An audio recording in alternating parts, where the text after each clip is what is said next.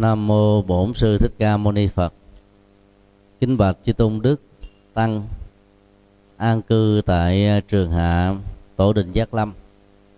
Kính thưa quý Phật tử, trong à, các kinh điển đệ thừa thì mỗi bài kinh thì thường có một vị đương cơ pháp hội thay mặt cho tất cả à, những người có mặt à, đặt những câu hỏi mà mình đã biết rồi để mang lời lệ lạc cho tất cả những người à, chưa có cơ hội nghe trực tiếp từ Đức Phật. À, là những vị xuất gia tăng đó thì à, chư tôn đức đã hiểu vì à, đã được học và đã được hành trì giáo pháp của Đức Phật từ nhiều năm. Và kể từ những cái năm đầu khi trở thành là người xuất gia tìm kiếm những giá trị tâm linh. À, tuy nhiên để giúp cho các phật tử có thể à, hiểu và hành sâu sắc hơn. Thì à, chư tôn đức có thể thay mặt đặt những câu hỏi mà mình đã biết. Ngõ hầu là giúp cho những người à, muốn tìm hiểu có thể hiểu ở những cái góc độ khác nhau. Và bây giờ kính mời à, quý à, đại đức trẻ và các phật tử có thể nêu ra những câu hỏi dưới hình thức là chia sẻ à, câu hỏi đặt ra và có phần à, chia sẻ để um, không khí của cái buổi ờ, pháp đàm đó được um, ờ, tốt đẹp hơn. Và cũng xin kính đề nghị là nội dung của câu hỏi không nên đi về các vấn đề um, lý thuyết hay là vấn đề lịch sử vì những thứ đó ta có thể đọc từ sách vở cố gắng ờ, xoay quanh những vấn đề mà ta khó tìm được ở các sách vở. Những cái thắc mắc những cái uh, nội dung muốn um, ứng dụng mà cần đến những ờ, sự chia sẻ trực tiếp đó, thì nên nêu ra. Bây giờ ờ, xin kính mời chư tôn đức và quý phật tử ờ, nêu những câu hỏi chia sẻ. Nam mô sư thích ca mâu ni phật. Kinh bạch chư tôn hòa thượng gia phẩm. Trong ban tổ chức trường hạ, tổ đình giác lâm.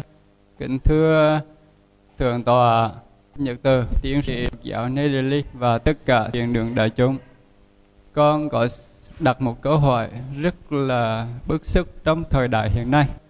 Trước tình hình xu thế của thời đại, các tôn giáo phát triển rất lớn mạnh mà đạo Phật của chúng ta là đạo từ bi hỷ xã. Do đó, chúng ta phải làm gì để bảo vệ đạo Pháp của chúng ta, trường tồn và Phật tử phải làm như thế nào để bảo vệ cái chân lý ưu tuyệt đối của đạo Phật để làm cho cuộc đời này trở thành một thế giới thiên đường hạnh phúc. Xin tiến sĩ Thích Nhật Từ giải thích cho câu hỏi của con được hoàn thành. Viên mãn, nam mô a di đà phật. Cảm ơn thầy đã đặt ra một câu hỏi rất có ý nghĩa. Không phải chỉ có những năm trở lại đây số lượng của Phật giáo ít hơn các tôn giáo khác. Mà từ um, 2.500 về trước, kể từ khi uh, Đức Phật qua đời đó dân số Phật tử bao giờ cũng thấp hơn những uh, tôn giáo đứng hàng đầu thế giới. Các thống kê um, một cách không chính thức của các trang web, thì uh, Phật giáo đứng vào hàng thứ tư sau khổng giáo hồi giáo tin lành và thiên chúa giáo. Lý do có thể có rất là nhiều. Trước nhất là số liệu thống kê về dân số của Phật giáo không bao giờ là chuẩn xác. Nhất là kể từ khi um, chủ nghĩa cộng sản có mặt ở trung quốc bắc triều tiên và việt nam. Thì vì những lý do tế nhị mà trong phần kê khai lý lịch đó, phần lớn người ta không mạnh dạng để tôn giáo gốc của mình. Giai đoạn hiện nay thì đã có khác. Vì à, việc không để tôn giáo trong các cơ khai lý lịch, do đó dựa vào những con số chính thức, thì à, số lượng Phật giáo có thể giảm đi đến một phần nữa. Hiện nay đó thì à, thống kê của các tổ chức lớn cho thấy là Phật giáo có khoảng 750 triệu trên toàn cầu.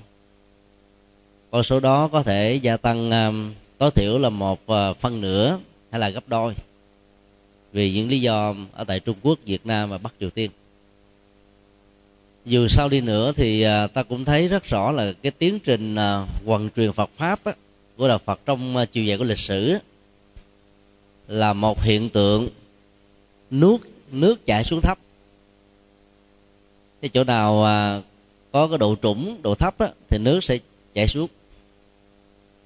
Vì là một hiện tượng tự nhiên như thế cho nên à, nó không có mặt ở nhiều nơi mà nó cần phải có. Trong khi à, hoàng pháp á, thì phải là một cách thiết lập để cho nước chạy lên cao. Nước chạy bề ngang nước chạy vào chiều sâu. Nước chạy ở trên à, đồng bằng đã đành. Nước phải có mặt ở cao nguyên nước phải có mặt ở những cái vùng hiểm trở khác. Mà muốn như thế thì ta phải có cả một sách lược, cả một nghệ thuật. Hầu như là hiện nay trên à, toàn thế giới, các tổ chức của phật giáo toàn cầu đó không có mối quan tâm về vấn đề này. Cái nỗ lực của các giáo hội phật giáo đó là nhằm mà xây dựng được các cái cơ sở tâm linh với hình thức là một ngôi chùa và phụng sự cho dân tộc của mình đến để tu học là đủ rồi. Ta không có những cái kế sách ví dụ như um, ở hoa kỳ úc canada anh cần phải hoàn truyền bằng tiếng anh. Ở pháp á, thì phải giảng dạy bằng tiếng pháp. Ở đức á, thì phải lấy ngôn ngữ mẹ đẻ của tiếng đức á, làm chuẩn. Và do vậy con đường hoàn truyền của chúng ta gặp rất nhiều khó khăn. So sánh kinh nghiệm với phật giáo tây tạng nhờ lưu vong và tị nạn trên đất nước ấn độ, một quốc gia. Tiếng anh làm quốc ngữ. Phật giáo nước này đã có mặt khắp mọi nơi, mọi chốn. Từ biến cố um, năm 1959 ảnh hưởng của Phật giáo Tây Tạng đã lan rộng và nó trở thành như là một sự lựa chọn mới về tôn giáo ở phương Tây. Vượt rất xa cái phong trào thiền học của thầy trò Suzuki vốn đã một thời làm ảnh hưởng rất lớn ở trong uh, nền uh, so sánh về uh, Phật giáo và phân tâm học hiện đại. Do đó nỗ lực bằng những phương pháp là một nhu cầu không thể thiếu. Phật giáo Thái Lan đã có chủ trương này trong vòng 60 năm trở lại đây. Mỗi một năm như vậy họ đào tạo những khóa học 9 tháng và đặc biệt là ba tháng an cư đó, họ đào tạo rốt ráo hơn, trở thành các sứ giả hoàng pháp quốc tế, hướng dẫn với ờ, những cái kỹ năng tiếp biến văn hóa để ờ, cho người hoàng pháp có thể làm quen với cái bản chất văn hóa mới mà mình sẽ có mặt. Và phải hoàn truyền trên nền tảng văn hóa đó thì mới thành công. Còn nhập cảng nguyên si nền phật học đó ở tại quốc gia của mình sang một quốc gia mà nền văn hóa đó quá khác á, thì sẽ khó có thể có một chỗ đứng vững ngoài cộng đồng quốc gia của mình đến tu tập mà thôi. Điều thứ hai đó là những cái kiến thức về anh ngữ hay là các ngôn ngữ mẹ đẻ đó được xem như là một sự lựa chọn rất cần thiết để giúp cho các nhà hoàng pháp mới có thể mở rộng phạm vi hoàng pháp của mình trên à, các châu lục khác nhau đó là hai điều mà chúng ta có thể à, tham khảo được. Nhưng rất tiếc hiện nay đó, thì cái phong trào đó vẫn giới hạn ở trong à, phạm vi à, của người thái và tiếng thái thôi. Nó chưa được lan rộng toàn cầu. Thái lan thì không có tình trạng vượt biên vì lý do kinh tế và chính trị như trung quốc, campuchia và việt nam. Ấy thế mà cộng đồng của phật giáo thái lan có mặt khắp nơi hầu như là không có châu lục nào mà không có chùa thái lan. Ngay cả châu phi, bây giờ cũng đã có khoảng gần 100 ngôi chùa ở trên những quốc gia này. Tại vì họ có chính sách đàng hoàng về vấn đề hoàn truyền phổ biến Phật pháp. Do đó um, ta cần phải um, tham khảo những bước đi của Phật giáo Tây Tạng và Thái Lan đó để có thể đưa nó trở thành như là cái chính sách về vấn đề đối ngoại để ờ, cho Phật giáo trong nước và nước ngoài đó có được những cái hội ngộ và đưa Phật sự đạt được ở một cái tầm cao cần thiết. Điều thứ hai là ta phải thấy ờ, ngôn ngữ mẹ đẻ đóng một vai trò khá quan trọng.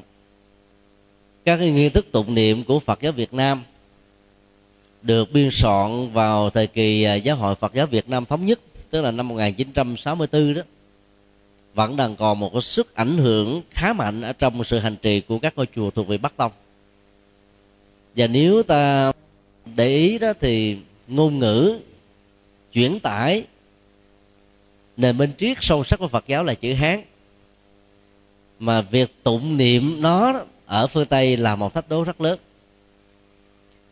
Phần lớn ờ, những người ờ, đi ờ, vượt biên á, thì bây giờ tuổi cũng đã thấp nhất cũng là U50 và trên 60% là thuộc về hàng ờ, U70 rồi cái thế hệ con em của họ sanh ở tại Việt Nam, trưởng thành ở tại ờ, nước ngoài đó, thì chỉ còn nhớ tiếng Việt khoảng chừng là 70%.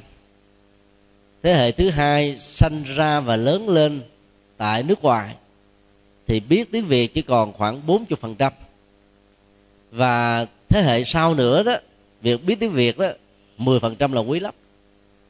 Như vậy trong vòng hai chục năm tới đó thì ngôn ngữ tiếng Việt đối với các cộng đồng người Việt Nam ở hải ngoại được xem như là một sự khủng hoảng và do vậy nếu các vị tăng sĩ Phật giáo dù hoàn truyền bất kỳ một pháp môn nào mà cứ sử dụng ngôn ngữ mẹ đẻ của mình ở các châu lục chúng tôi e rằng là sự thành công sẽ không cao. Kinh nghiệm đau lòng của Phật giáo um, Trung Quốc và Nhật Bản ở tại Hawaii Hoa Kỳ là một bài học lịch sử. Mấy trăm năm trước đó, họ đã nỗ lực đưa đạo Phật bằng những con thuyền à, vượt à, đại dương đính kèm theo các cái hoạt động về kinh tế thương mại. Giống như ở Việt Nam thì có con đường tơ lụa những ngôi chùa quy nga hoành tráng đã được xây dựng tại um, đảo cực kỳ đẹp và có nhiều giá trị du lịch này. Nhưng bây giờ đó, không có người, con cháu của hoa và nhật bản đến những ngôi chùa đó. Và dần dà các ngôi chùa đó phải dẫn đến tình trạng là phá sản, tức là phải bán lại cho các tổ chức xã hội hoặc là tôn giáo khác. Là bởi vì họ vẫn tiếp tục duy trì ngôn ngữ tiếng hoa và tiếng nhật của mình.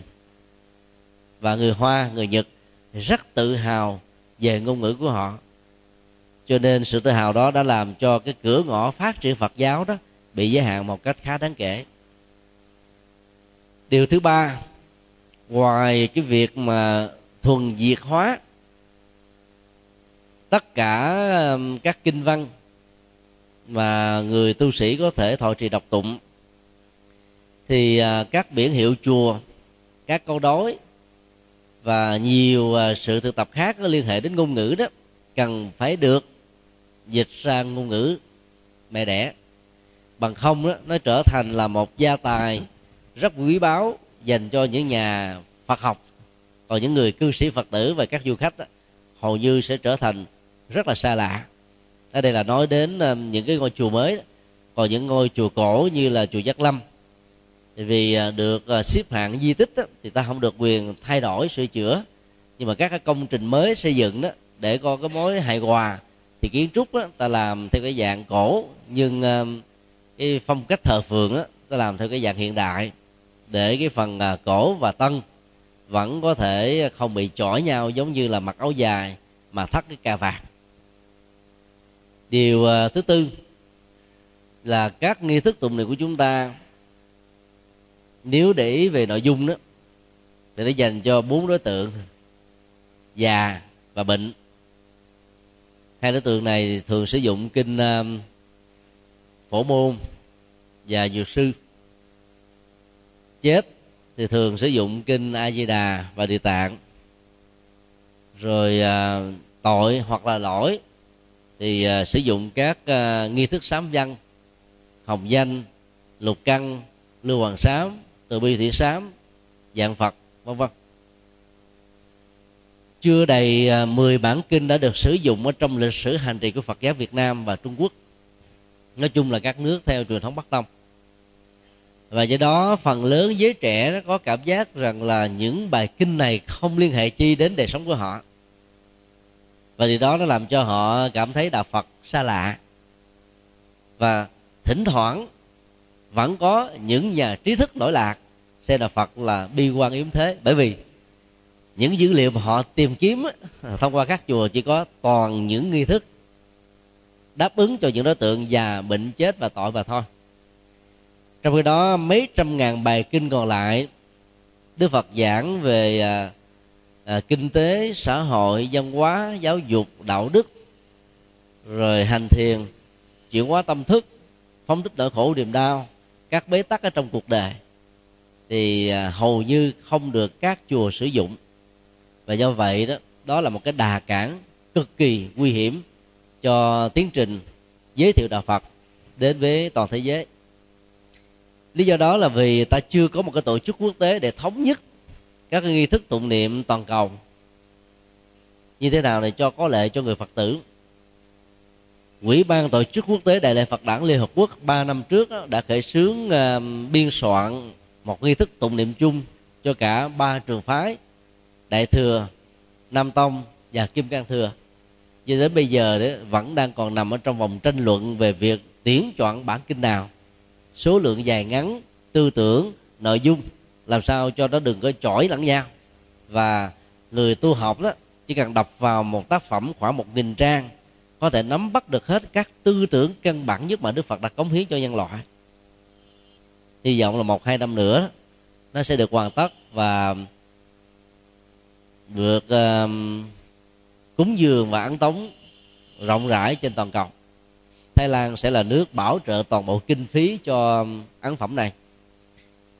À, đại diện cho trường phái đệ thừa thì có um, Trung Quốc Triều Tiên và Việt Nam.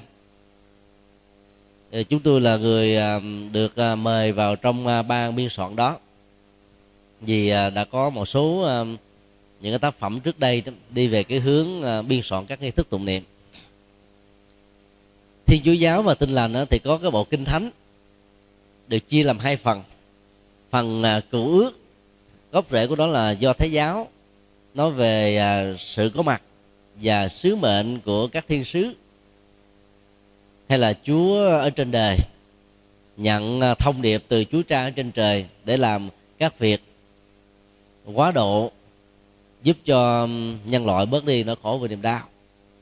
Còn phần à, tăng ước á, là những cái lời ghi chép lại từ à, Chúa Giêsu kể từ năm 30 tuổi hoàn truyền của ông và kết thúc cuộc đời ở năm 33 có bốn tác giả đã tham gia ghi chép lại ở bốn cấp độ khác nhau.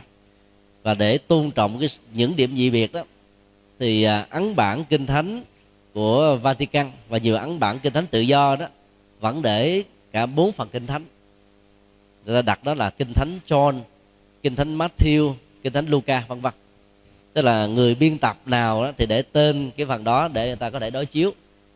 Và mỗi câu, mỗi đoạn đều có đánh số để dễ tham khảo toàn cầu. Đó là một cái nghệ thuật rất hay. Hiệp hội um, thánh điển Bali đã làm công việc đó nhưng mà cái cách đánh số thì nó còn quá um, uh, sơ khơ ở giai đoạn đầu. Và vì cái đánh số nó không nằm ở um, từng câu chữ từng đoạn mà nó nằm đôi lúc là theo chương đôi lúc là theo vài chục trang chính vì thế mà cái việc trích dẫn của chúng ta trên toàn cầu vẫn chưa được sự thống nhất. Đó là một cái điều mà chúng ta cần phải nỗ lực tập thể để tạo ra sự thống nhất. Tại các ngôi nhà thờ lớn vừa và nhỏ trên toàn cầu đó, thì mỗi tuần chủ nhật, họ đều giảng chung một bài kinh, chia sẻ chung cùng một nội dung. Và đúc kết lại những cái chia sẻ hay nhất, những bài giảng hay nhất để làm những bài giảng mẫu. Toàn bộ hệ thánh kinh tăng ước và cựu ước á, được chia ra làm 48 tuần lễ trong một năm. Mỗi một tuần lễ đó thì họ đọc tụng ờ, ba bài kinh thánh hai bài cựu ước và một bài tăng ước. Và khắp nơi đều chia sẻ nội dung đó mà thôi. Cho nên những ờ, giáo nghĩa trong kinh thánh cựu ước đó, phần lớn là nói về sự mặc khải quyền bí và những cái năng lực phi thường của chúa. Chẳng hạn như là làm người mù được thấy kẻ đức được nghe rồi người chết được sống lại. Mà bây giờ tất cả những thứ đó, đó nó trở thành là những cái uh, dữ liệu không có thể kiểm chứng được từ phương diện khoa học. Nên là không có thuyết phục được thế giới phương tây. Còn cái phần uh, tăng ước tức là những lời dạy của chúa đó thì bốn người ghi bốn kiểu khác nhau. Cho nên đó là cái mức độ mà chuẩn xác về lời chúa dạy lại càng không có cơ sở để đứng vững.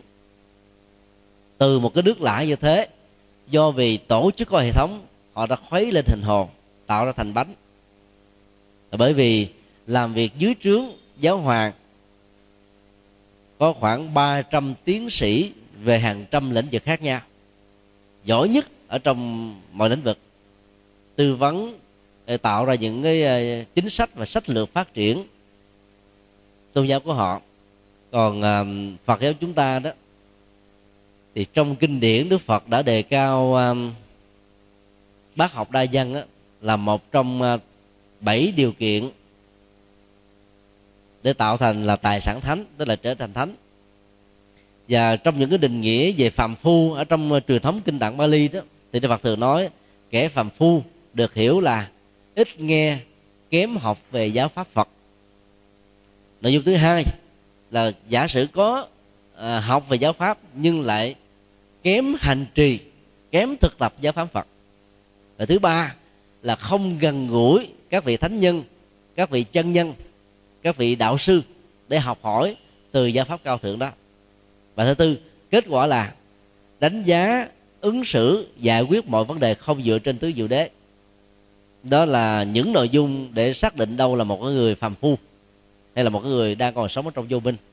Như vậy vai trò của phật học rất là lớn rất là có ý nghĩa. Ấy thế mà lịch sử truyền bá của phật giáo lại không xem trọng cái tầm quan trọng đó như chính đức phật đã quan niệm.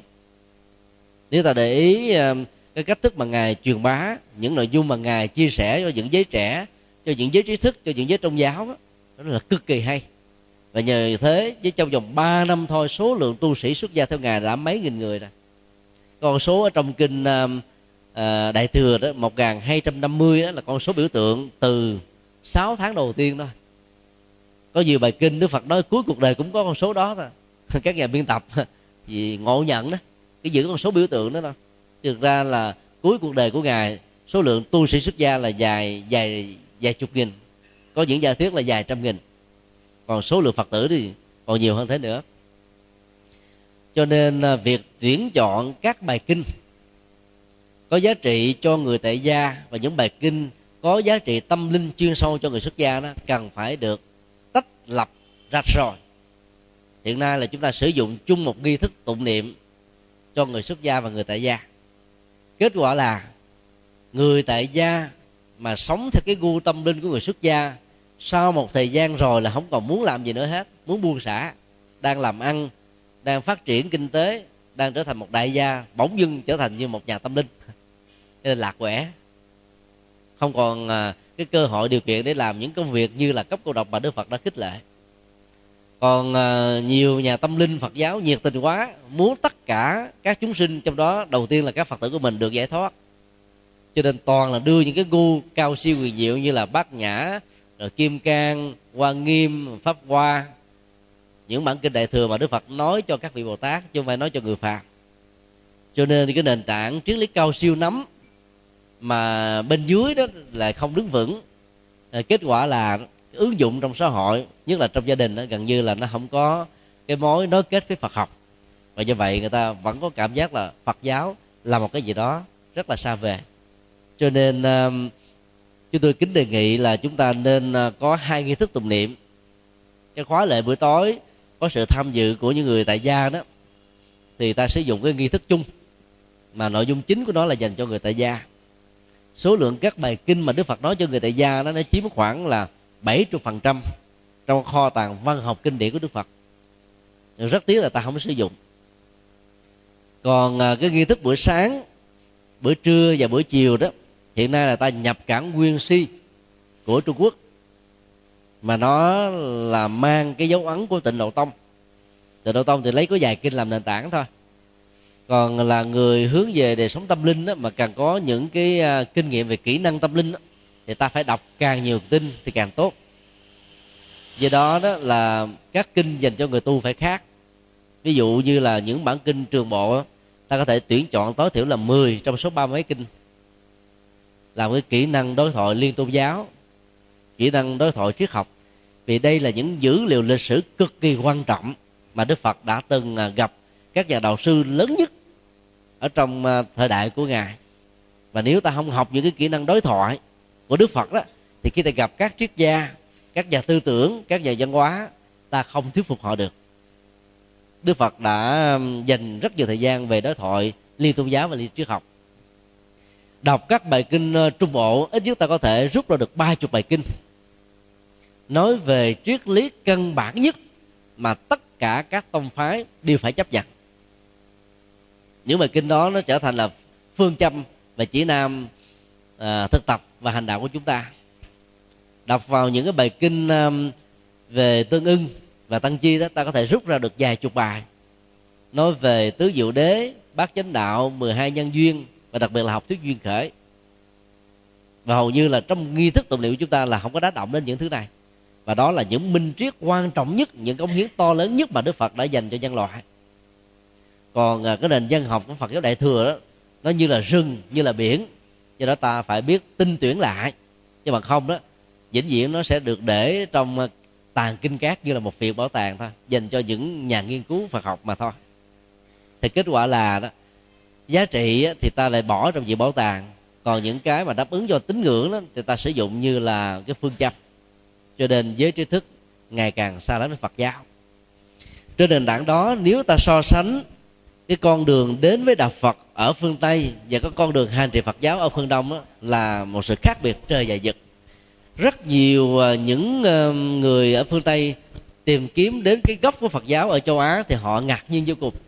Bởi vì họ đã từ bỏ tín ngưỡng ờ, phong tục tập quán mà vốn là những cái chiếc bánh vẽ ở trong các kinh thánh để đến với cái nền minh triết của phật giáo. Nhưng khi đi về phương đông đó, thì thấy phần lớn là thể hiện về tín ngưỡng thôi. Còn các minh triết mà đức phật đã đóng góp đó, được xem là cái quan trọng nhất của cuộc đời của ngài thì hầu như các chùa không quan tâm. Đó là cái điểm ờ, khác biệt rất là lớn. Từ nền tảng này mà uh, thầy uh, uh, Stephen Batchelor đã viết ra một cái tác phẩm nổi tiếng được xem là best seller bán chạy nhất ở Hoa Kỳ cách đây vài năm mang tựa đề là Buddhism without belief tạm dịch là Phật giáo không tín ngưỡng tức là giới thiệu một cái nền đạo Phật minh triết mà vốn đó là cái niềm khát vọng của thế giới phương Tây khi họ chán nản cái nền à, tôn giáo quá nhiều hứa hẹn mà không có thiệt thực thiết thực. Họ đã chán họ từ bỏ bây giờ nếu ta cứ đi truyền một cái đạo phật chỉ đơn thuần là tín ngưỡng mặc dầu tín ngưỡng đóng vai trò khá quan trọng mà không uh, giới thiệu một đạo phật của tứ diệu đế một đạo phật của bát chánh đạo đạo phật có 12 nhân duyên đạo phật của tánh không đạo phật của những triết học khác nữa thì có lẽ là người phương tây sau một thời gian họ sẽ ngán ngẩm. Và đây cũng chính là lý do tại sao mặc dầu hiện nay đạo phật có mặt ở năm châu nhưng số lượng không đáng kể úc châu um, được xem là cái nước phát triển đạo phật mạnh nhất. Tỷ lệ dân số cũng mới 10% 10% đồng nghĩa được hiểu là mới có hai triệu người đi theo vì tổng số dân số của nước này mới có hai chục triệu. Hai triệu người là bao? Trong khi đó đó là những nước còn lại ở trên hành tinh này đó, thì cái số lượng Phật giáo mình nó có khoảng là không phẩy phần trăm à. có nhiều nơi chưa được một phần trăm ở Hoa Kỳ cũng chưa được một phần trăm nữa mà. Ngay cả ở tại Ấn Độ cái số lượng cũng chưa được một phần trăm. Còn những cái thống kê nói cho nó lớn tiếng chút xíu là mình nói là mình có được năm phần trăm dân số chứ thực tế là chưa được một phần trăm.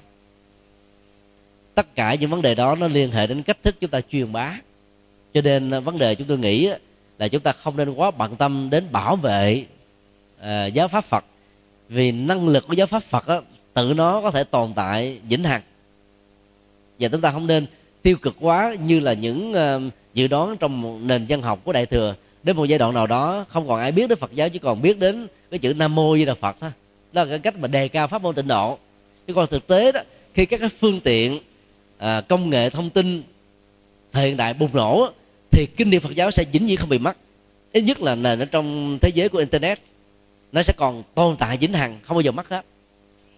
Và chúng ta đã có những cái phương tiện như là dvd vcd nó vượt trội rất là nhiều với những cái công nghệ. Trước đây là video. Thì cái này đã, đã có rồi thì nó cũng sẽ không bao giờ mất nó được sao chép lại còn hoài với cuộc đời thôi đó là niềm tin mà chúng ta cần phải xác quyết. Do đó là vấn đề ở chỗ là tìm những bài kinh nào thích hợp với thời đại để chúng ta truyền bá chứ không phải ta chỉ giữ chỉ có những bài kinh thuần tí đó mà thôi. Nói tóm lại là chúng ta phải mạnh dạng cách tăng về cái phương pháp hành đạo và cái phương pháp truyền bá còn chân lý của phật không có gì để sợ mất á. Và cũng không có sợ nó bị đi ngược lại với thời gian như là các tôn giáo khác.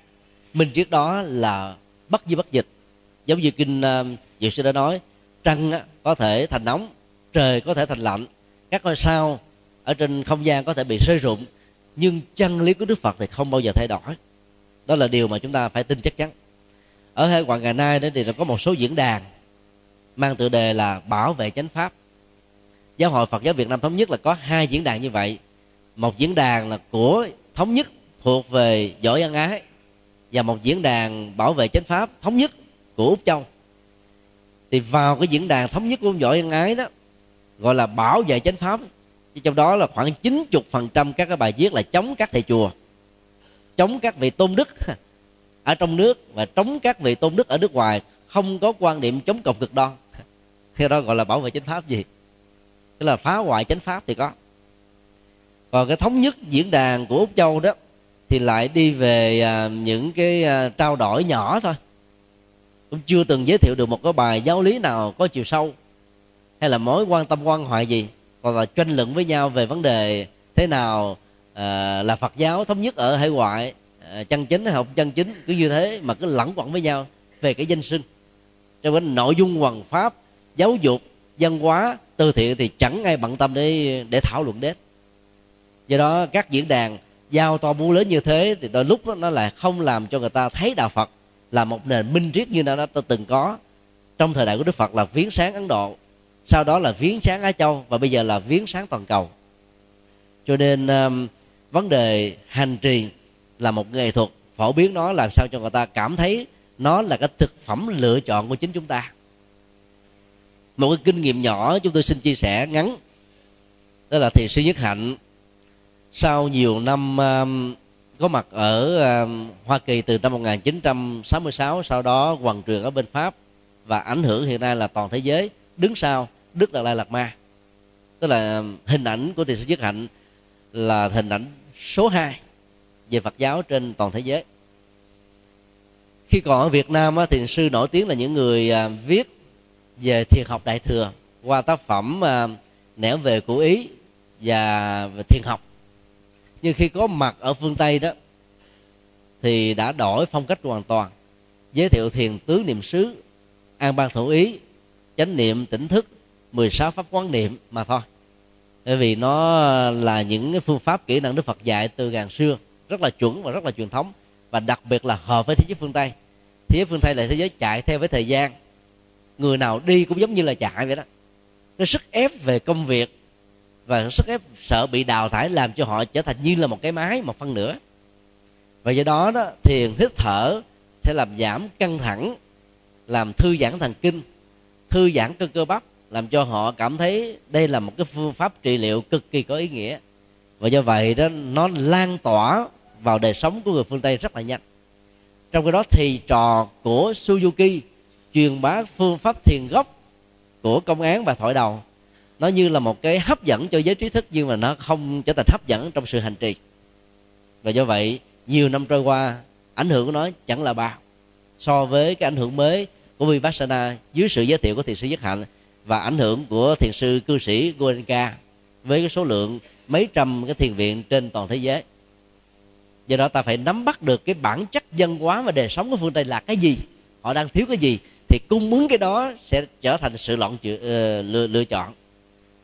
Sẽ là một sự sai lầm lớn nếu người đầu bếp chính mà chỉ cung ứng các cái sản phẩm cho thực khách là khẩu vị của mình. Hai gì nó phải là khẩu vị đáp ứng cái nhu cầu của thực khách. Một kinh nghiệm thứ hai của thiền sư hạnh. Các cái bài đạo ca thiền ca của thiền sư hạnh nếu ta để ý đó thì nó mang cái dáng dấp của ờ, của của thánh ca rất nhiều người không hiểu được chiều sâu của dụng ý này. Phê phán thiền sư nhất hạnh tại sao để mô phỏng những thứ mà không phải đạo phật, để truyền bá đạo phật? Và càng kháng đối nhiều chừng nào thì càng mất đi cái à, điều kiện để tham khảo cái hay của thiền sư chừng đó. Bởi vì cái nền văn hóa phương tây nó bị mê cả mấy chục thế kỷ cái nền thánh ca này. Nghe một cái là nó đi vào trong tâm, trong máu, trong huyết, trong hơi thở. Thiền sư nhất hạnh đã mượn cái bầu rượu đó và chứa vào cái nước bồ đề. Quan trọng là nội dung, chứ không phải là các cái cung bậc của điệu nhạc. Nếu ta giới thiệu một cái nền nhạc của việt nam, họ nghe quá xa lạ. Nền nhạc của trung quốc, đối với họ nó quá ủy ủy mị mà nó không có thiết thực. Thì việc giới thiệu một nội dung mới sẽ là một cái gì đó không phải là sự lựa chọn của họ. Cho nên sử dụng công thức bầu cũ rượu mới mà đức phật đã làm sẽ là một cái cơ hội dẫn đến sự thành công và chấp nhận của người phương tây. Ở trong kinh pháp cú đức phật uh, sử dụng ờ, cả một phẩm bà la môn vốn là một cái danh xưng để chỉ cho các tu sĩ của ấn độ giáo. Và đức phật cũng định nghĩa lại hoàn toàn mới bà la môn theo ngài thanh tịnh thân khẩu ý vân vân. Rồi có đời sống đạo đức không có giết người không giết hại trong vật vân vân. Và nhiều cái nghệ thuật chuyển hóa tâm linh à, tháo gỡ tham sân si vân vân thì mới gọi là một bà la môn đích thực và một tu sĩ phật giáo có thể được gọi là một bà la môn. Rồi những cái khái niệm sa môn này chỉ cho thầy tu chung chung vẫn được đức phật sử dụng để ám chỉ cho các vị tỳ kheo. Hiện tượng bầu cử đua mới đó đã làm cho những người bà la môn và sa môn chấp nhận đức phật và thay đổi cái nội dung là cổ lưu sĩ và thiếu cái chiều sâu về tâm linh mà họ đã từng trải nghiệm qua nhiều à, nhiều nhiều nghìn năm trước khi đức phật có mặt đó là một sự rất là mạnh dạng và sáng tạo. Và do đó, nếu ta áp dụng công thức sáng tạo của đức phật đó, thì cái việc mà truyền bá đạo phật không quá là khó khăn. Kinh địa tạng là một sự tiếp biến văn hóa. Đa thần giáo là một cái à, tối kỵ của đạo phật, vì đạo phật không chấp nhận các thần linh, có quyền ban phước giáng họa, như là các tôn giáo mê tín đã chủ trương. Ấy thế mà kinh địa tạng đã sử dụng các dữ liệu đa thần này, một cách rất là tinh vi và rất là hay hai gì để cho tín đồ của các tôn giáo khác đó bái ngưỡng các vị thần linh này thì các tổ trung hoa rất là sáng suốt và xem họ như là dữ liệu phật học. Và cái dữ liệu quan trọng nhất trong tình huống này là gì? Tất cả những vị đó đều là đệ tử của bồ tát địa tạng hết. Đọc là cái địa tạng ta thấy rõ. Các vị thần tài thổ địa thành hoàng đều phát nguyện trở thành là các uh, sứ giả truyền bá thông điệp của bồ tát địa tạng tức là thông điệp của tình thương cứu những thành phần tội lỗi trong xã hội. Tức là tu đài à, trung tâm cai nghiện ma túy mại dâm à, là những mảnh bất hạnh nói chung. Như vậy biến họ trở thành tín đồ của bồ tát địa tạng thì những tín đồ của các vị thần linh này thay vì quy ngưỡng họ thì trở thành quy ngưỡng phật giáo.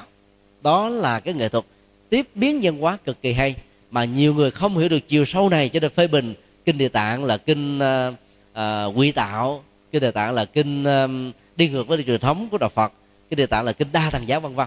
Tất cả những cái phê phán đó cho thấy là thiếu chiều sâu về kiến thức, tiếp biến văn hóa như một nghệ thuật để cho người mê tín trung hoa tiếp nhận được đạo phật ở góc độ đơn giản nhất, như là sự dẫn nhập. Sau đó, từ từ sẽ học hỏi thêm những cái bản kinh khác của đại thừa để có thể tự thay đổi lấy. Nói tóm lại là cái việc mà truyền đạo phật ở phương tây muốn cho thành công đó thì nó đòi hỏi đến rất nhiều yếu tố mà những cái việc chia sẻ nó chỉ là những dữ liệu rất là nhỏ chứ chưa có đầy đủ hết. Mong à, tất cả chúng ta cùng à, suy nghĩ thêm để làm sao à, những cái gì mà ta cung ứng cho họ nó phải là cái niềm khát ngưỡng mà họ đang thiếu thốn á, thì ta mới thành công. Còn ta cung ứng những cái mà họ đã chán đang họ bỏ rồi thì trước sau gì họ cũng bỏ chúng ta thôi. Cho nên truyền bá đạo phật tịnh độ tông ở hải ngoại theo chúng tôi đừng nên là tịnh độ tông cực lạc mà phải là tịnh độ tông dân gian duy tâm tịnh độ từ tánh di đà. Tại vì thế giới phương tây ngày nay nó gần với đạo phật ở chỗ là họ tự lập. Cái nền nhân quá thiếu nợ mặc nhiên làm họ trở thành những người tự lập. Phải làm thật là nhiều để đỡ phải trả nợ dài. Vì trả nợ dài là đồng nghĩa cái tỷ lệ lãi suất của ngân hàng lên cao. Cho nên họ phải làm k 2 k 3 và tự động làm như vậy. Năng lực uh, tự lực đó nó sẽ lên rất là cao còn truyền bá cái tình độ tông tha lực sẽ không còn là một sự hấp dẫn đối với họ, bởi vì nó ngược với cái lối sống mà họ đang có. Do đó, tiếp biến văn hóa, hiểu được văn hóa thì ta mới đưa đà phật đi vào. Trong cái đó thiền minh sát tuệ, thiền à, tứ niệm xứ, thiền chánh niệm tỉnh thức là những cái nghệ thuật đáp ứng được cái nhu cầu mà thế giới phương tây đang thiếu thốn rất là nhiều. Nhờ đó họ không còn bị điên nữa ở mỹ một ngày như vậy có khoảng 100 người tự tử. Ở pháp khoảng ba chục người. Ở nhật á, tỷ lệ tự tử cao nhất toàn cầu. Là bởi vì cái nền kinh tế càng phát triển thì áp lực đối với đời sống hạnh phúc gia đình càng lên cao. Và khi áp lực đó mà được khích lệ bởi cái dân hóa cá tôi đề nhà lấy sáng không cần phải quan tâm lẫn nhau thì bế tắc đó sẽ dẫn đến cái chết. Thế giới đang lao vào những cái um, khủng hoảng như vậy và thiền như vừa nêu sẽ là một cái nghệ thuật giúp cho họ có được cái đời sống tái sanh lần thứ hai, lần thứ ba khỏi những cơn tuyệt vọng. Như à, trịnh Đức Vân đã từng phát biểu, tôi ơi, đừng tuyệt vọng, anh ơi, đừng tuyệt vọng, em ơi, đừng tuyệt vọng. Bởi vì bên cạnh chúng ta vẫn còn rất nhiều phương pháp để giúp cho chúng ta vượt qua sự tuyệt vọng này. Một câu hỏi khác, câu hỏi này thì hơi trả lời hơi dài. Xin thầy giải thích về giáo hội tịnh độ cư sĩ trong tịnh độ cư sĩ tông, tại sao có quy phật, quy pháp mà không có quy tăng? Cũng đồng thời ờ, là sử dụng hai chữ tịnh độ. Và con cũng thấy là họ cũng có thờ bổn sư bồ tát quan âm và các vị thánh bồ tát ở trong ờ, phật giáo. Tịnh độ cư sĩ có mặt ở việt nam trong vòng ờ, 80 năm trở lại đây. Và đã gắn liền với pháp môn tịnh độ tức là lấy kinh a di đà làm nền tảng, pháp môn niệm phật làm à, thước đo. Và vấn đề dấn thân độ thế đó thì họ lấy à, vấn đề thuốc nam, miễn phí đó, để giúp cho người ta, đặc biệt là những thành phần nghèo, bất công, hay là bất hạnh trong xã hội đó, có thể đến với đạo phật một cách dễ dàng. Lúc mà nó mới được hình thành đó thì à, ý niệm về tam bảo vẫn còn được giữ một cách rất là nghiêm túc tại vì những vị cư cư sĩ đó đều là những người hành trì một cách rất là đàng hoàng. Vì lâu về dài đó thì khi mà nó được phát triển thì họ muốn sắp nhập với uh, giáo hội Phật Việt Nam sau năm 75 nhưng uh, lãnh đạo của giáo hội thời đó đặc biệt là hòa thượng thích trí tịnh đó là không đồng tình. Sự chờ đợi của họ lâu quá đã làm cho họ đăng ký với ờ, ban tổ chức chính phủ để thành lập ra một cái danh sưng giáo hội khác và năm ngoái họ đã được chính thức thừa nhận. Không phải là bất cứ ngôi chùa tịnh độ cư sĩ nào cũng chỉ còn à, có hai bảo là phật bảo và pháp bảo. Có nhiều ngôi tịnh độ cư sĩ vẫn còn giữ tam bảo. Tức là những người cư sĩ đó học phật đàng hoàng đó. Họ biết rất rõ các vị chân tu thật học đó, là rất là nhiều trên cuộc đời này. Cho nên ta cũng cần phải nương tựa vào những vị ấy. Ngay cả những vị xuất gia đều à, là những người học phật đấy. Hoặc là các vị hòa thượng cũng phải nương vào tam bảo thôi trong đó, tăng bảo mình là một dự phần, nhưng mà mình cũng phải nương vào tăng bảo chung. Từ đó nó mới có thực ngữ là đức chúng như hải. Đức của tăng bảo là lớn, mà một vị cao tăng cũng không thể nào sánh bằng. Sẽ là một sai lầm nghiêm trọng nếu một người nào đó trong tình độ cư sĩ không còn nương tựa vào tăng bảo nữa. Cái gốc gác của phật giáo hòa hảo lúc đầu cũng là có tam bảo cư sĩ quỳnh phú sổ đó người ta thường gọi là phật thầy hay là đức thầy. Nếu ta đọc lại các cái đoạn văn nói về Phật pháp của ông á, thì họ ông kính tin tam bảo cực kỳ lớn. Nhưng sau khi ông qua đời đó tín đồ của ông muốn nâng ông lên trở thành một bậc thánh. Và họ thiếu nghiên cứu cho nên tưởng rằng là là ông là Phật giáng sinh. Cho nên đã xem ông như là Phật sống là Phật thầy. Và do đó họ đã bỏ đi yếu tố tăng bảo và tăng bảo được thay thế bằng cư sĩ bảo.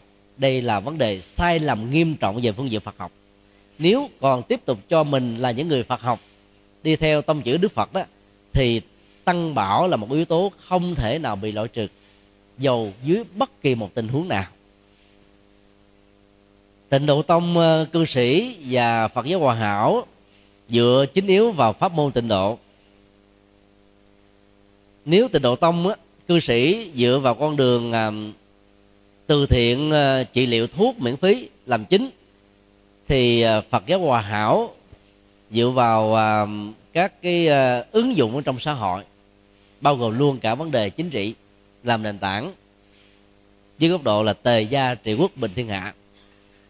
Các hoạt động đó đó nó đều à, được đức phật đề cập đến ở trong các bản kinh đặc biệt nhất là kinh à, uh, hiền nhân các nghệ thuật quản trị quốc gia.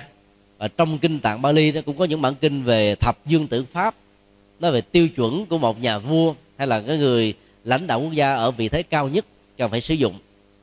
Và nhiều ờ, bản kinh khác cũng đã đề cập đến cái cách thức phát triển kinh tế của một đất nước. Và làm cho đất nước đó à, được hạnh phúc dưới hình thức là có được và cam kết đảm bảo được các hình thái công bằng xã hội nói chung thì những ờ, giáo pháp như thế này không phải là ít. Rất tiếc là chúng ta không sử dụng. Phật giáo Hòa Hảo chỉ sử dụng một vài bản kinh tịnh độ thôi làm chuẩn. Còn nếu mà sử dụng được cái bản kinh thập dương tử pháp hay là kinh hiền nhân và những bản kinh mà dạy về chính trị đó thì có lẽ là hình thái dấn thân nhập thế của Phật giáo này giáo phái này đó sẽ có lẽ là mạnh hơn nữa và không đi về cái khuynh hướng ờ, chính trị cực đoan như nó đã từng có uh, trước năm 75 và dẫn đến những cái biến cố là muốn bị loại trừ sau năm 75 bây giờ thì đã cho phép được phục hoạt trở lại. Cho nên ta không nên xem à, Phật giáo Hòa Hảo và Phật giáo uh, tịnh độ cư sĩ là một uh, uh, tôn giáo mà nó chỉ là một giáo phái của đạo Phật đại thừa mà thôi. Và các giáo phái đó nên được khích lệ quay trở về với đạo Phật gốc bằng cách là phải thừa nhận tăng bảo. Bằng không đó nó sẽ tiếp tục là một giáo phái có nhiều vấn đề. Mặc dầu cái đóng góp của nó rất là có ý nghĩa cho lịch sử phát triển của Phật giáo trong cận hiện đại, đặc biệt ở những tỉnh ờ, ở miền Tây nói chung. Một câu hỏi khác. Các nước có đồng bộ lại Phật theo truyền thống rất đẹp, kể cả các trại hòm là người bình thường, họ cũng có cách lại đồng bộ và quy trang. Vậy Phật giáo ta sao không thống nhất để tạo ra sự trang nghiêm quay nghi tế hạnh, theo thầy, cách lại nào là thích hợp nhất cho người con tu học Phật noi theo. Trung Hoa có một cái hay đó, đã tạo ra một kinh lễ. Và kinh lễ đó, nó được xem như là khuôn vàng thước ngọc về cái văn hóa lễ nghi, mà đỉnh cao nhất nó là lễ nghi ở trong các tôn giáo. Kể từ à, khi đạo phật có mặt tại đất nước này đó thì cái sự tiếp biến văn hóa đã làm cho các vị tổ sư đầu tiên của trung hoa tại đất này phải tạo ra một cái dáng hoa nghiêm cho các tu sĩ. Nếu ta so sánh cái cách thức mà đắp y và hậu của bắc tông và cái cách quán y truyền thống của ấn độ, ta thấy là nó khác nhau trời vực. Cách quán y ấn độ nó phản ánh cái nền văn hóa của ấn độ. Bây giờ mặt xà rông như thế vẫn còn. Đối với thủ tướng Ờ, là à, chủ tịch nước các bộ trưởng và nhiều thành phần khác trong xã hội. Rồi cái cách uh, quán seri mà ngày xưa dành cho nữ thì đã được đức phật tham khảo sử dụng cái cách quán cho các vị tăng để nó tạo ra cái tính cách nữ tính. Tại vì nữ tính nó thường nó tạo ra cái ván uy nghiêm hơn là nam tính. Nam tính đó, thì người ấn độ ngày xưa là để ngực mặc áo rất là đơn giản để chứng tỏ cái lực lượng cơ bắp của mình và văn hóa đó đã được Đức Phật sử dụng lại ừ, 10% thôi. Trạch áo, bài, vai phải, giữ được 10% của cơ bắp đó. Còn 90% thì sử dụng cái nền văn hóa ừ, y phục của nữ tính. Cho nên nó tạo ra cái nét rất là trang nghiêm. Mặc dù là trang nghiêm như thế, nhưng mà qua trung hoa nó vẫn là một sự dị hợm. Bởi vì cái cách quấn y của bắc tông á, nó lòi hai cái hai cái ống quyển ra nhiều quá. Mà người nam nào, phần lớn cũng có lông lá. cho nên nó không tạo ra cái nét đẹp. Và trung quốc á, nó tạo ra một cái quần ống lấy từ cái nền văn hóa y phục của mình. Và họ bính luôn cả cái ống quần lại để cho không ai thấy những cái mà nó không làm cho ta nghĩ đến cái sự thanh cao. Sự trang nghiêm đỉnh đạt ở đất nước ờ, trung hoa là một bài học mà ta có thể học được. Ngày xưa đó thì ờ, tại ấn độ không có lễ lại như bây giờ chúng ta đã sử dụng cái cách bày tỏ lòng tôn kính của một người tu học phật đến, đối với ngài đó. Thứ nhất là trạch áo bài vai phải. Từ chỗ ngồi đứng dậy là một cách thứ hai. Thứ ba là đi nhiễu quanh đức phật ba vòng theo chiều kim đồng hồ. Và thứ tư đó, nếu ngồi đối thoại với ngài hay là học hỏi từ ngài, nghe giảng từ ngài thì ngồi xuống một bên chứ không có ngồi đối diện. Đó là bốn cái cách bày tỏ lòng tôn kính đặc biệt nhất nhưng ngoài ra ta còn thấy cái cách thứ năm, phần lớn nó được thực tập từ những người chịu ảnh hưởng quá nhiều từ nền văn hóa của ấn độ. Đó là họ dùng cái lòng bàn tay đụng vào bàn chân của đức phật và chỉnh lên trán để bày tỏ lòng tôn kính. Vì cái chân đó là cái có thể dẫm đạp những vật dơ, cái thấp nhất ở trên một cơ thể. Nhưng mà khi ta tôn kính rồi, ta vẫn có thể đội nó trên đầu. Cái nền văn hóa này đó, sau khi à, đức phật truyền bá, rất nhiều vị đệ tử của ngài vẫn còn sử dụng nó và đức đức phật mặc nhiên vẫn để như vậy. Tại vì họ bị ảnh hưởng cái nền văn hóa mấy ngàn năm trước khi đức phật có mặt rồi khi mà khi đi qua đến trung quốc á, nó trở thành là cách thức lễ lại. Ngũ thể đầu địa trán hai khủy gối rồi hai cái đầu gối cả một lúc phải tiếp xúc với mặt đất rồi cái miệng và cái môi đó ta phải quán tưởng là đang hôn cái bằng chân của đức phật chính vì thế mà cái nghi thức mà lễ lại đầu ở tại trung quốc á thì lòng bàn tay ta phải ngửa lên như thế này. Cái lại xuống á xuống uh, tiếp xúc với lòng bàn tay trên mặt đất rồi ta phải lật ngửa lên. Lúc đó ta phải quán tưởng là hai lòng bàn tay này đang nâng cái bàn chân của đức phật lên và ta đang hôn lấy cái bàn chân đó. Như vậy ta thấy là cái sự tiếp biến văn hóa từ trung quốc mà uh, trên nền tảng của ấn độ đó nó đã có một sự khác biệt và cách tăng rất là hay. Bên kia chỉ đụng vào uh, chinh vào trên chán mình đứng dậy là xong. Chứ không phải là lại. Trở thành một cái khích lại rất là đỉnh đạt trang nghiêm hấp dẫn vô cùng. Và từ đó các cái sám dân như chúng tôi liệt kê trong câu hỏi đầu đã có mặt. Vì cách thức lại như thế nó mới thích hợp với nhau ăn khớp với nhau. Nó trở thành là một cái chuẩn mực trên nền tảng tiếp biến văn hóa từ kinh lễ của người trung hoa. Qua đến tây tạng thì thấy là cách thức lễ lại nó khác hoàn toàn. Người tây tạng lại đó là chùi mình thẳng tới phía trước. Là để đảm bảo được cái sự lại đó một ngày một nghìn lại. Và phải lại cả ba năm liên tục như thế bắt đầu mới đi à, pháp môn hành trì thần chú. Như là một cái truyền thống của ờ, nhiều thế kỷ vừa qua. Đã làm cho người tây tạng không còn cách lựa chọn nào khác là hai cái ờ, khủy tay cái đầu ờ, của của tay đó và hai cái đầu gối đó phải bịt lấy một cái loại ờ, mũ cao su và thường là cái ờ, lớp vỏ xe hay là cái lớp ờ, ruột xe. Vì lại một nghìn lại như thế mà lại chương như vậy, duỗi hai tay hai chân tới phía trước mà không có hai cái này hỗ trợ, thì chừng 500 dại là chốc đầu gối và chốc cái cùi chỏ. Cho nên họ không còn quan trọng đến cái quan nghi tế hạnh trong lại, mà sự nhất tâm là cái mà họ quan tâm hàng đầu. Cho nên người tây tạng họ lại, họ có thể mặc áo thun lá mà có người mặc cái quần sợ lõn là bình thường thôi. Quý vị cứ ra bồ đề đậu tràng, nơi đức phật thành đạo. Vào tháng 12 mỗi ngày như vậy ta sẽ thấy là cái ngàn người cùng lại, đứng từ gốc cây chỗ nào chỗ nào họ cũng có thể lại được cho họ không cần vào bên trong chánh điện để mà lại. Họ để một cái tấm dáng dài khoảng hai thước, bề ngang khoảng tám tấc. Họ mang cái tấm dáng từ cái chỗ mình ở tới chỗ đó để mà lại. Một ngày lại, một ngàn lại từ sáng đến chiều tối mới về.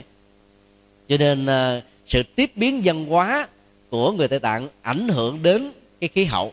Đất nước này là tiếu phủ quanh năm mà lại mà đỉnh đạt trang nghiêm như chúng ta chậm chạp á, thì nó lạnh thấu xương sao chịu nổi. Cho nên là cái người tây tạng phải lại thật là nhanh và phải trường như vậy để cho toàn thân vận động. Thế nó, nó tạo ra cái cái cái uh, nhiệt lượng của cơ thể. Thế vì nó ảnh hưởng cái nền văn hóa của nước này. Ở đây đó là văn hóa khí hậu và cái văn hóa lại nhiều. Còn ở việt nam chúng ta ảnh hưởng từ trung quốc cho nên ờ, cái cách lại nó gần như là một bản sao. Như vậy, có cần thiết tạo ra một thống nhất về nghi thức lễ lại hay không? Câu trả lời là không. Bởi vì như chúng tôi đã chia sẻ, tiếp biến văn hóa là một nghệ thuật để làm cho người bản địa chấp nhận đạo Phật một cách dễ dàng. Nếu ta áp dụng cái cách thức lễ lại của người Tây Tạng ở tại Trung Quốc là một cú sốc cái đó ta gọi là cú sốc văn hóa. Culture shock. Tại vì người người trung quốc đó, họ rất là đỉnh đạt ăn mặc trang trọng đi đứng nằm ngồi nó đứng đắn lắm.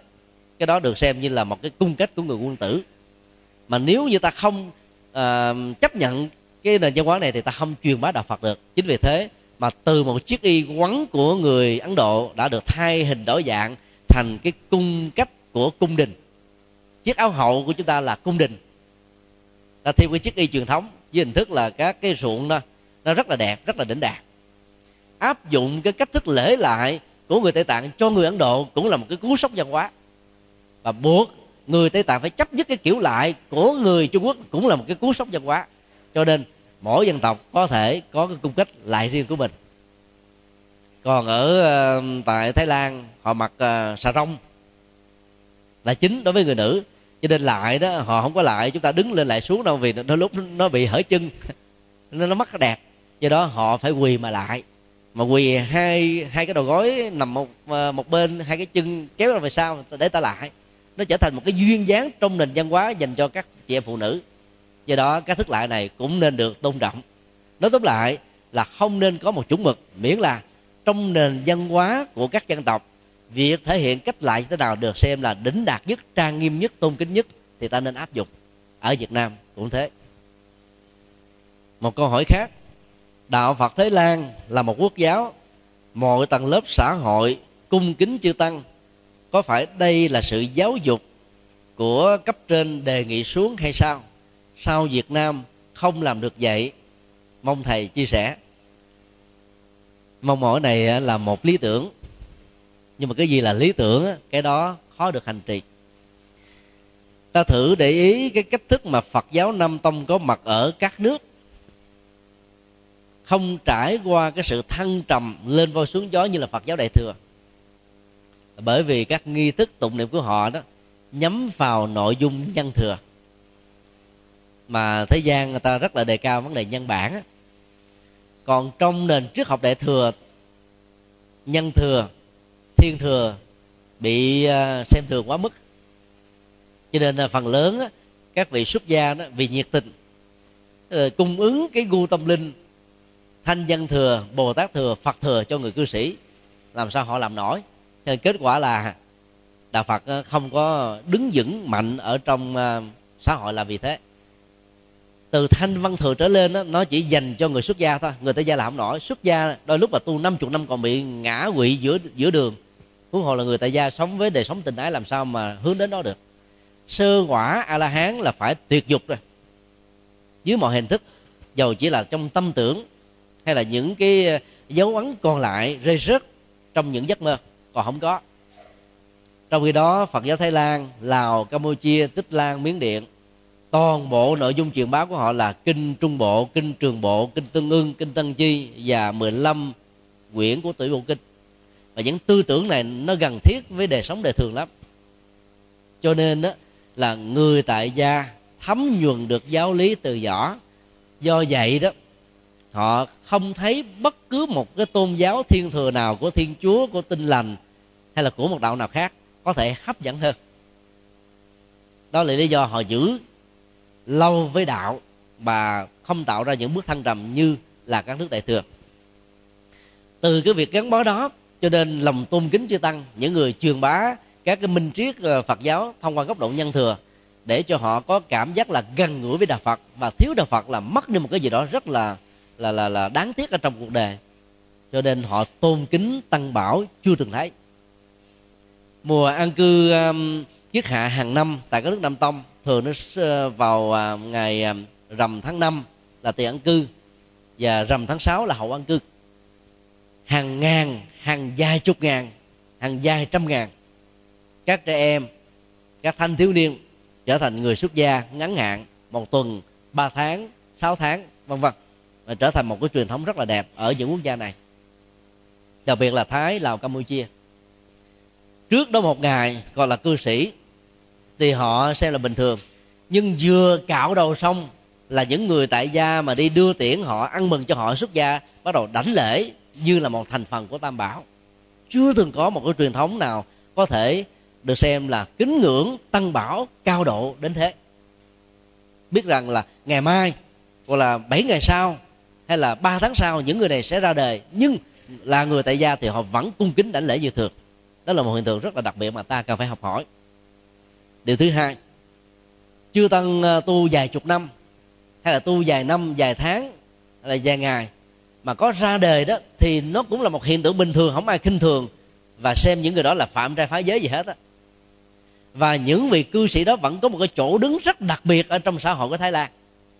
Và tu sĩ nào tu vài chục năm, có bằng cấp cao, có kiến thức rộng, có đời sống chuẩn mực, thì các cô phụ nữ sắp hàng vài chục người để mà mong được làm vợ và các gia đình mong mỏi những người đó ra đời để trở thành là một người cha mẫu mực, một người chồng mẫu mực, một con dâu mẫu mực cho xã hội, cho gia đình của họ. Cho nên, người ra đời ở tại các nước lào, thái và campuchia không bị mất giá. Điều đó đó cho thấy cái vai trò của tăng bảo rất cao. Cho nên là ai cũng muốn con em của mình ít nhất là vài ngày trở thành là tu sĩ trong cuộc đời. Và phải trở thành tu sĩ thì mới lấy vợ được nếu ai là nam mà chưa từng trải qua sống ở trong chùa thì không ai gả vợ cho. Thì cái mức độ rủi ro về đời sống uh, thiếu đạo đức đó, có thể cao.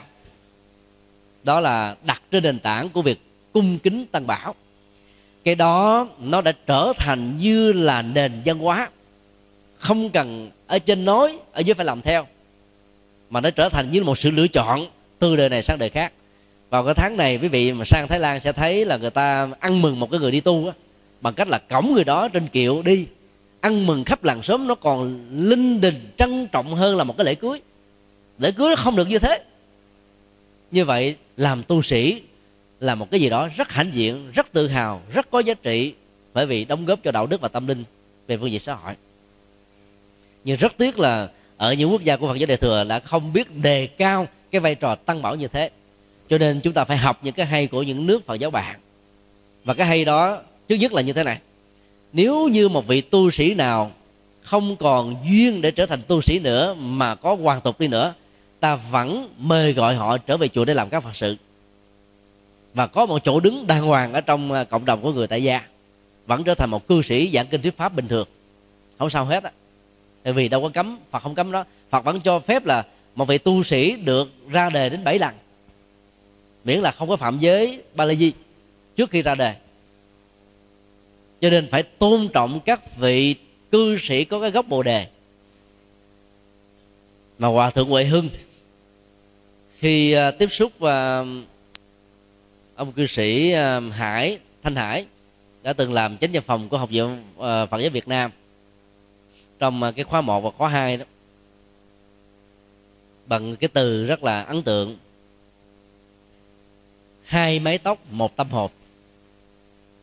Cái mái tóc uh, cạo trọc với người tu và cái mái tóc uh, bây giờ với hình thức là cư sĩ đó tuy có khác nhau. Nhưng mà cái tấm lòng dành cho Phật pháp dành cho đạo Phật dành cho tăng bảo trước sau vẫn như một. Ta phải trân trọng như thế để cho những người ra đời không có cảm giác bị mặc cảm bị bỏ rơi. Và mấy chục năm được đào luyện về đạo đức về tâm linh đó, nó có chỗ để sử dụng. Chứ bằng không á chắc xám trải ra ngoài dòng thế tục đó, nó không có phục vụ được cho ai. Bởi vì học Phật học ra làm các cái ngành bên ngoài đâu thích hợp đâu. Còn Thái Lan họ tạo cái chỗ đứng cực kỳ lớn. Dòng chảy chắc xám tâm linh đi vào trong thế tục sẽ giúp cho thế tục đó được giữ vững hạnh phúc gia đình hạnh phúc xã hội. Nó vẫn là tốt thôi. Ở trong kinh đại Bổ tích đó, có cái chương uh, gọi là pháp hội ca diếp. Thì bồ tát ca diếp rất là lo khi có hiện tượng bảy ngàn tăng sĩ ra đề cùng một lúc, làm cho ông trao đảo tinh thần. Và nghĩ rằng là nếu mà không ngăn cản hiện tượng này đó, thì cái um, cái cơn lốc ra đời nó sẽ để lớn hơn nữa? Đức phật trả lời rất là thản nhiên, không sao. Những hạt lúa lép, những cái trấu ra đời thì càng tốt. Vì họ trải nghiệm như vậy trở về đời sống gia đình, trở thành người chồng, người cha à, người con, mẫu mực là tốt rồi. Còn ai còn lại trong tâm linh đó, phải là những người ờ, rất là tinh luyện không sao hết, đó là một hiện tượng bình thường. Đức phật ngày xưa đã có cái nhìn rất là thoáng như thế. Rất tiếc chúng ta không bắt chước được như vậy. Cho nên ta xem cái người ra đời là phá trai, là phạm giới, là thế này thế kia. Có người còn nói là ra đời là sẽ bị hậu quả mang lông đội sừng. Rồi à, ngóc đầu lên không nổi. Nhiều người tu nghèo lắm. Ra đời xong là nghèo. Nói như thế là hiểu sai. Ông đinh văn vui, tổng giám đốc suối tiên là người có gốc bồ đề. Ai dám bảo rằng ông nghèo đâu? Ông giám đốc uh, toàn bộ khách sạn hương giang ở huế là một người có gốc bồ đề. Ai bảo rằng ông nghèo đâu và ông giám đốc của uh, của của uh, ở uh, gần gần chùa Huệ Quang đó. Cái khu du lịch uh, Đầm Sen. Cũng là cái người có gốc bồ đề. Toàn là những người giàu và nhiều nhân vật khác nữa. Không ờ, kể tên được hết. Cho nên vấn đề ở chỗ đó là nếu như trong lúc tu học ở trong chùa mình có văn bằng có kiến thức đàng hoàng thì ra bên ngoài mình thích ứng với sòi rất là nhanh. Còn có nhiều người đó, đi vào chùa không chịu học gì hết. Học Phật học cũng không chịu học thế học cũng không chịu học. Ra đời không có kiến thức gì hết thì dĩ nhiên trở thành một người đàng hoàng đứng đắn đạo đức thiền lương đó, chứ không thể làm cho gia đình nó giàu được do đó không thể đổ lỗi cho việc ra đề làm cho người ta nghèo. Các quan điểm sai lầm như thế để làm cho chúng ta đánh giá rất thấp những người ra đề. Và do vậy họ không có cơ hội để phục vụ cho phật giáo. Và xã hội nói chung. Và do đó, vai trò của tăng bảo bị đánh giá thấp. Cái này mặc dù nó đơn giản như là lại nó có một cái sức ảnh hưởng rất là lớn đối với vị trí của tăng bảo nói chung. Và do vậy, các cái ờ, kỹ cương về giới luật dành cho người tu phải hết sức nghiêm minh vì cái nghiêm minh như vậy nó mới làm cho người tu được đánh giá cao, như là cái chỗ quy ngưỡng về tâm linh. Người à, thái lan đó, họ thà ra đề chứ họ không có làm bậy. Vi phạm vào à, ba la di vì họ có sự lựa chọn. Mỗi một năm thái lan à, đưa sang ấn độ khoảng là hai ngàn tăng sĩ du học. Khoảng một trăm năm chục ngành học khác nhau. Ở nhiều trường đại học với nhau, trong số 400 trường đại học của Ấn Độ chúng tôi có khoảng 100 người bạn tu sĩ học cùng thời hoặc là sau mình vài năm trước mình vài năm. Mấy lần đại lễ Phật đã Liên Hợp Quốc đó, chúng tôi sang bệnh đó, thì à, chỉ gặp được khoảng gần năm sáu người thôi. chín mươi mấy phần trăm là ra đời ngay cả những à, vị đại đức trẻ có à, cái tầm nhìn rộng hiểu biết sâu và là một cái tiềm năng của Phật giáo làm trợ lý của tăng thống đặc biệt là Campuchia mới đây dự hội nghị ờ, thượng đỉnh Campuchia và Phật, ờ, Ấn Độ và Phật giáo đó thì thấy ông đã trở thành hình thức là một người cư sĩ sau 25 năm phục vụ Phật giáo. Cái hiện tượng đó các nước này sẽ là bình thường thôi.